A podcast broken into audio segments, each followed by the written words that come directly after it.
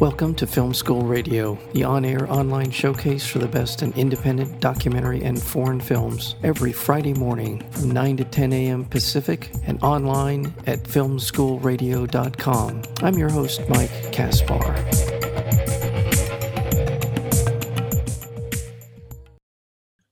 Where She Lies tells the gripping true story of an assaulted teen, Peggy Phillips, who gives birth out of wedlock in Chattanooga, Tennessee in 1962.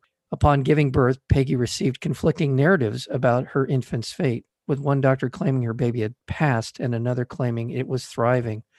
33 years later, Peggy's mother reveals on her deathbed that Peggy's baby is still alive. This is a really fascinating documentary called Where She Lies that will take you down a number of different roads and different possibilities. And we're joined today by the director of Where She Lies, and that would be Zach Marion. Zach, welcome to Film School Radio. Thank you so much, Mike. I'm I'm so excited and honored to be here.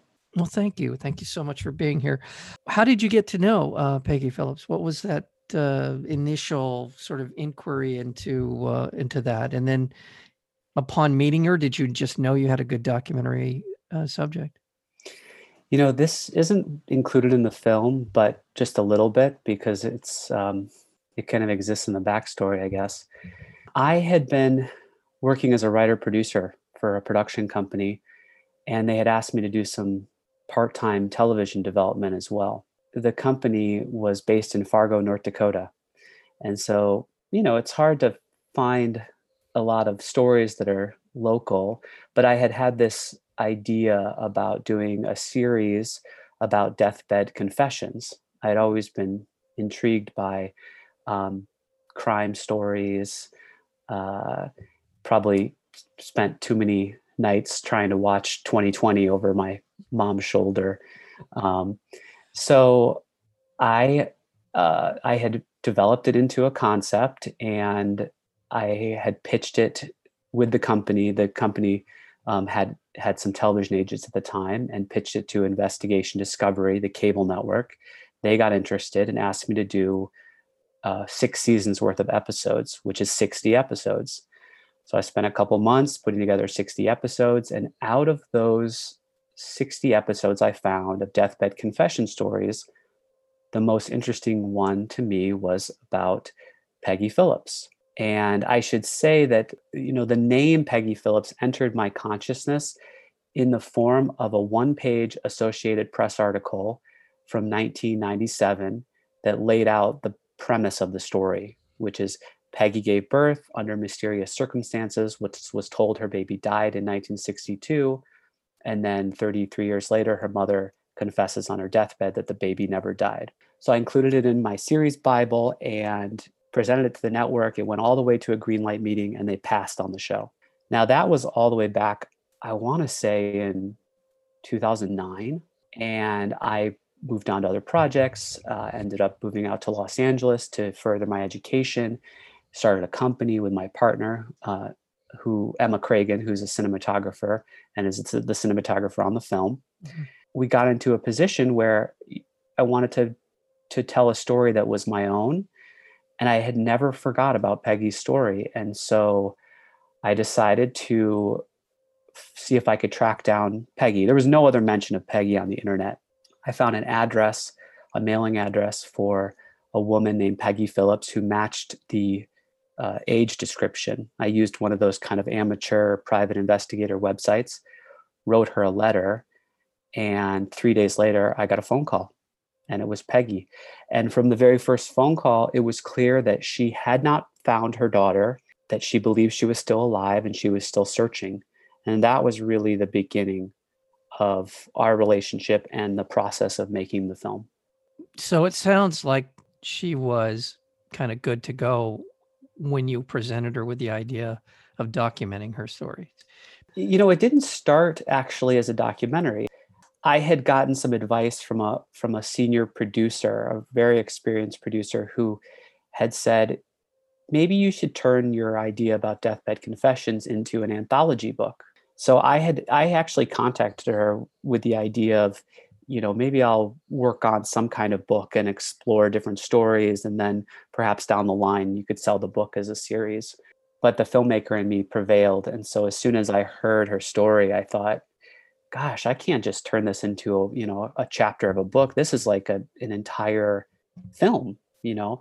She didn't so so when I present when I first wrote her a letter, I presented it as a book. I wanted to maybe do an anthology book. Just wanted to hear it from um, from the source about what happened to her and, and what her what her story was. But as we got into it, there was a certain moment where I said, I'm thinking that maybe we this is this story is bigger and it could be turned into a film. I, I'm a documentarian. How do you feel about that? Um, and she was she was okay with it, and I and and that all came out of trust. I mean, we we had lots of conversations talking about her life story, getting all of the details, sorting it out, putting it in order and I kind of crossed an invisible line with her where she trusted me with the details of her life. And in turn, I felt a responsibility to unravel or solve this mystery that had been kind of hanging over her head for the majority of her lifetime. And again, it comes across in the film. You're a you're kind of our guide through this film. You're you're sort of you're with her. You're in these different circumstances as she goes through this journey to figure out what happened to her baby Darlene on the morning of June 4th, 1962, which yeah, that's a that's a long obviously a very long time ago. Yeah. We're talking now 60 years of of searching in some way or another. She had been well, I'll let you describe exactly what happened is why she was there giving birth, or her little bit of her backstory as well. At, at that point in time in 1962, she was 19.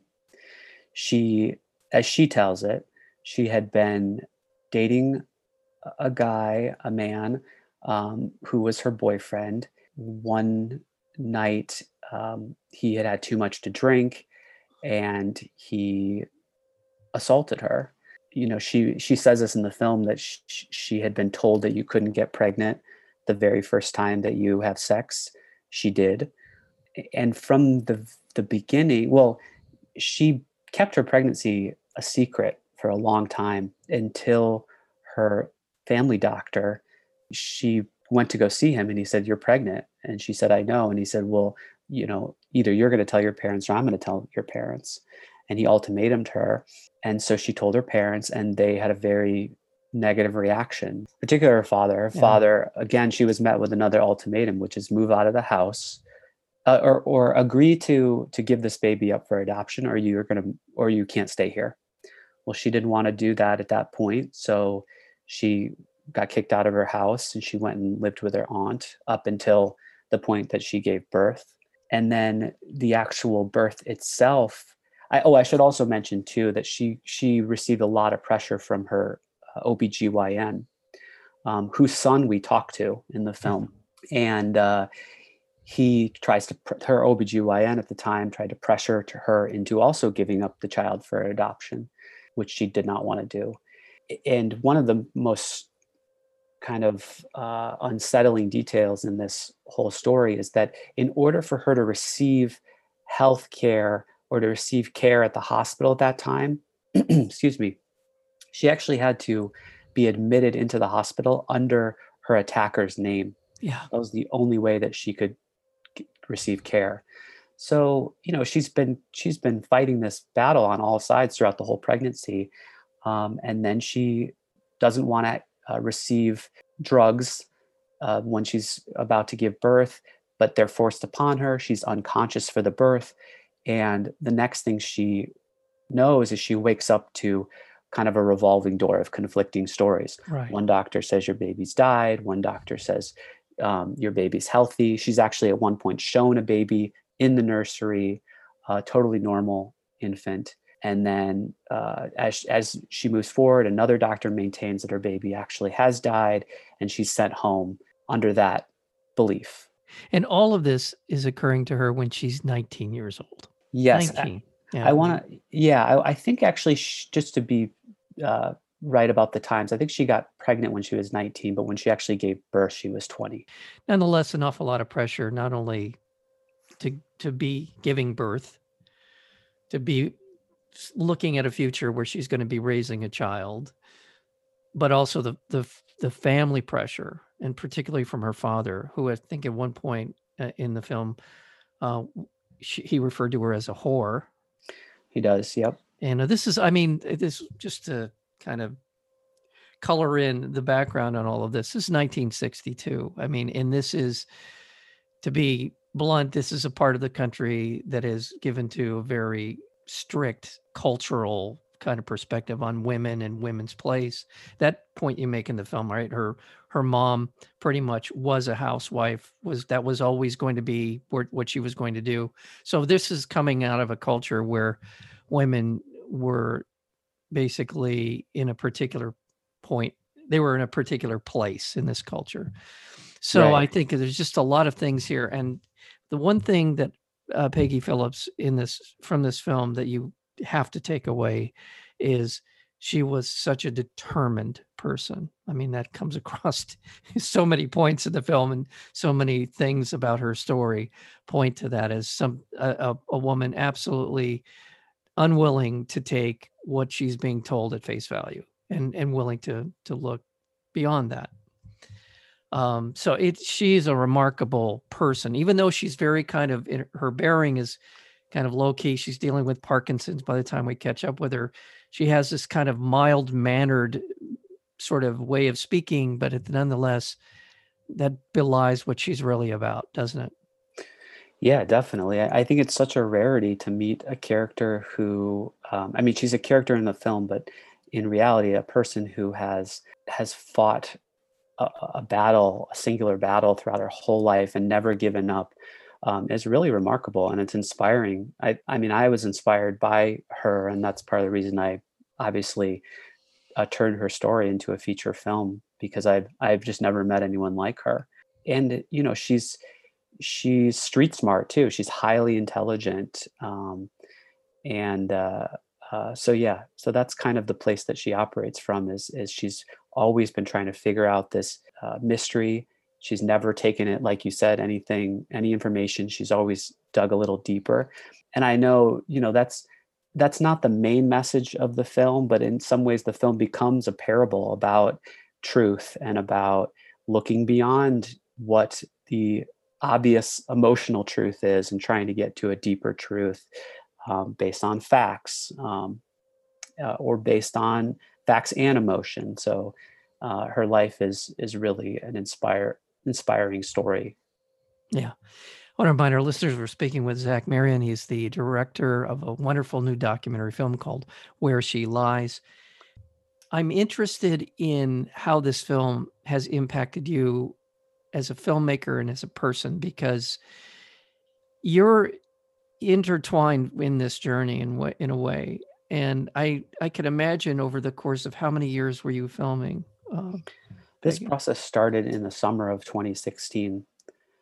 So we weren't filming all that time because there is a lo- long editorial process for this film. But yeah. um, I think the primary filming happened over the course of about a year, a year and a half, and then there were smaller pickup shoots that happened after that for little pieces and things we needed to fill out the story. Right, and without giving anything away, it's I think it's an understatement to say that this film takes a lot of twists and turns. Her story does.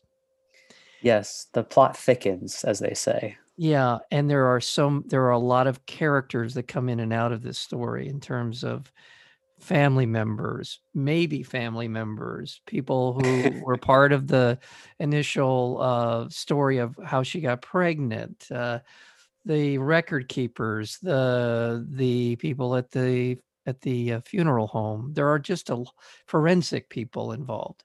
All kinds of things happen in this film, but you're in. I wouldn't say you're in the center of the film. That would be an overstatement. But you're certainly, as I said earlier, you're our guide. You're there with her. Not only are you a filmmaker, but you're you're kind of a um, a support so some kind of a support for her in in in a in a very genteel way in a way that's very positive but i just kind of curious how did that play out for you as a as a person and also as a filmmaker yeah it's uh it's an interesting situation i found myself in because i have always been uh, used to being behind the camera and a, really a non force, a non character. Um, certainly in my professional work, I I don't ever appear on camera or in voiceover or anything. And I entered the process thinking that it would be that way. You know, I I think I in my mind I admired documentarians especially who um, sort of fade into the background and they let the story uh, live on its own. But as the story started to progress and and the state that Peggy was in in terms of what she was able to accomplish with my help, it was necessary for me to take more of an active role. And I found that Emma, my the cinematographer and my my uh, fiance, started filming me. I I started just being in front of the camera. It just happened, and um, and so suddenly I was a character, which forced me to go back with with uh, my editor Rachel Pearl and have many discussions. I mean, probably too many discussions about how what is my role in the film, you know, and, and we're studying different films, um, other filmmakers, how do they, you know, use their presence as a as a force, uh, as a narrative engine. So I sort of settled on the fact that since this is such a uh, a female story and it's Peggy's story that as the lightest touch I could possibly have would probably be the best.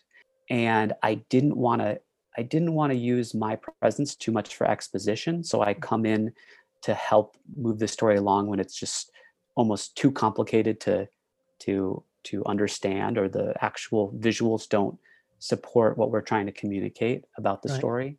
Right. Um, as an effect on me, I guess getting back to the to the center of your question, it's interesting because at one point there's a there's a scene in the film where we have to track down this person who may or may not be Peggy's daughter, and that takes us to somewhat of a dangerous situation where this person her her her name is Suzanne. She's in the Right. film. Yeah. She has a long history of criminal activity, and she is kind of playing a little bit of a cat and mouse game with us, trying to get us to come to a certain location.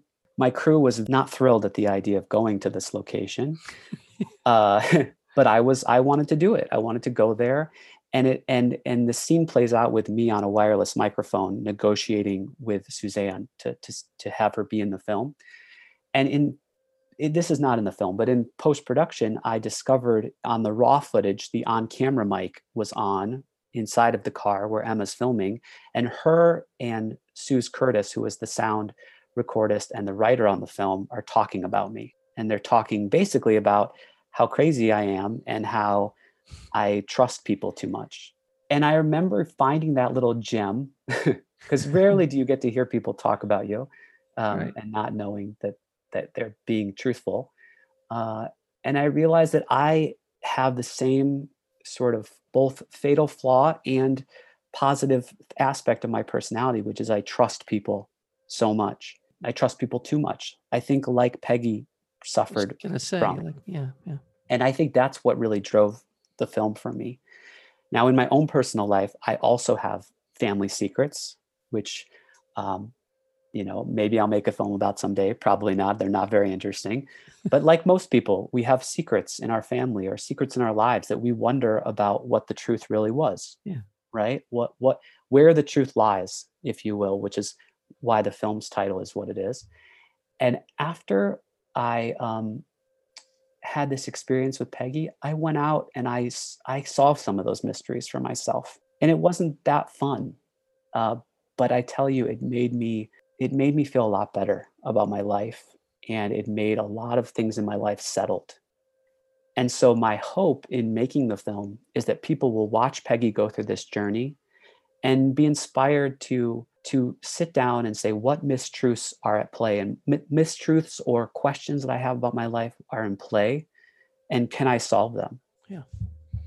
You know, that's really interesting way to put it. As you said, you know, we all have family mysteries. And some of them, whether they're myth or they're true, either way, they've had a profound effect on my life right? Assumptions made. I don't know if they're true, but and you build it and you start to kind of build this kind of mythology about your family's history, your family life, things that that in your mind explain why other things have happened in your family, right? Whether they're true or not, you're right. I mean, absolutely what you're saying, it's it's important. It's important and and circling back to where she lies, it was very important for for Peggy Phillips to find this out.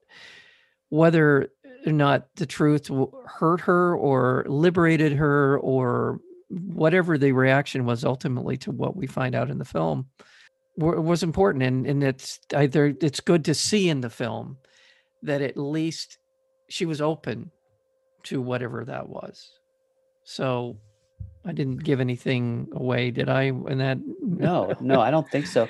It's funny because um when people watch the film there's a closing peggy kind of gives a closing statement. It wasn't written. It was just something that she when when we were talking she just said.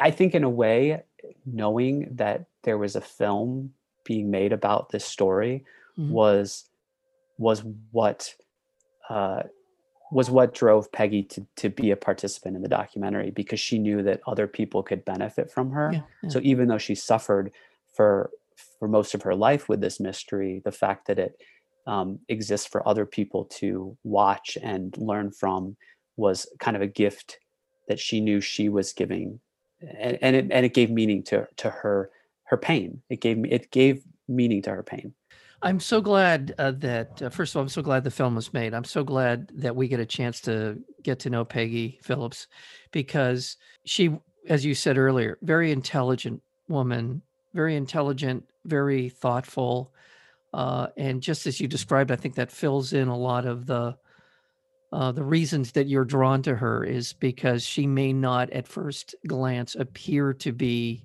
someone capable of sort of playing this out and kind of understanding all of the ramifications that just as just just as you described someone who would see this as an opportunity for people to become more aware of their circumstances and maybe it helps them in some way. But that's what she was and that's the way you went by the time the film ends that's really as you said just i couldn't say it better it it, it really plays out that way yeah if, if she if she was a different if she was of a different mindset or or state of mind um, is a better way to say it the film would have been different because it would have been dealing with that. And what's interesting is i feel like she's in the right state of mind throughout the, the film.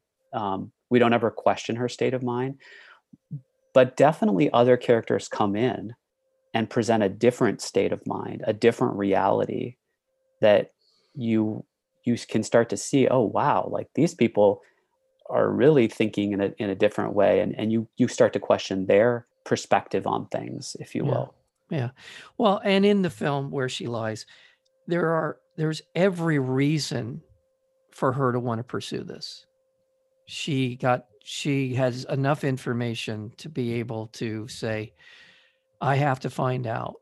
And there and the avenues that she pursues are difficult for her, difficult, and also as a woman of virtually no means. I mean, she's doing all of this basically on her own guile and her ability to kind of figure things out. And she went on to become a medical records um, person. So but she went on to be able to figure out a way in which she could begin to track down the truth. And uh, yeah, it's a it's a very thoughtful documentary. One of the things I like, I really love about documentaries and documentary filmmakers is uh, it's this journey that you take us on, and, and we're not sure where we're going to end up. I don't know anybody who watches documentary films who thinks that they have already figured out where this is going to end up and would enjoy still watching that documentary because that's not me. I want to know about things that I don't know anything about. And, and, so that's part of the appeal here.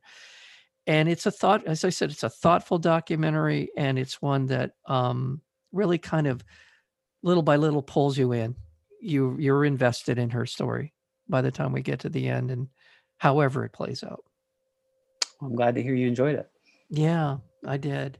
I did. Well, the film again is where she lies. It's going to be uh, available for the world on November 10th. and it's a VOD release.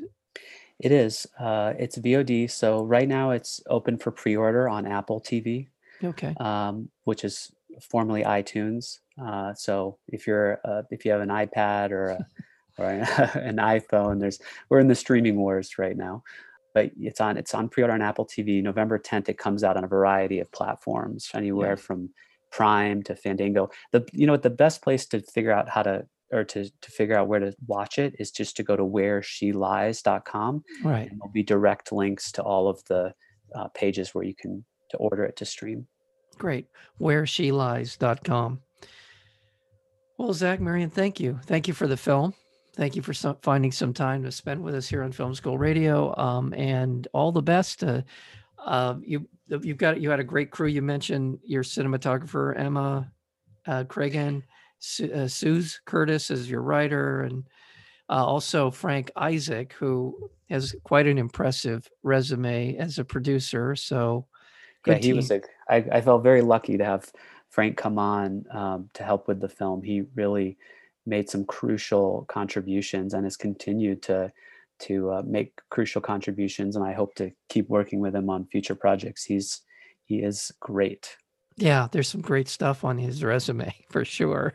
I also want to give a, a quick shout out to our distributor, Gravitas Ventures, who is a huge champion of independent cinema, and they've been wonderful to work with. So I'm so pleased that they um, saw uh, the the uh, potential in the film and, and picked it up for for distribution. Well, thank you. Thank you so very much for your time today and all the best with this film and come back again when uh, when that time uh, arrives to for a new project. So I really I really enjoyed our conversation and I, I thank you so much for for being here today. Zach Marion. I definitely will. It's a pleasure. Thanks, Mike.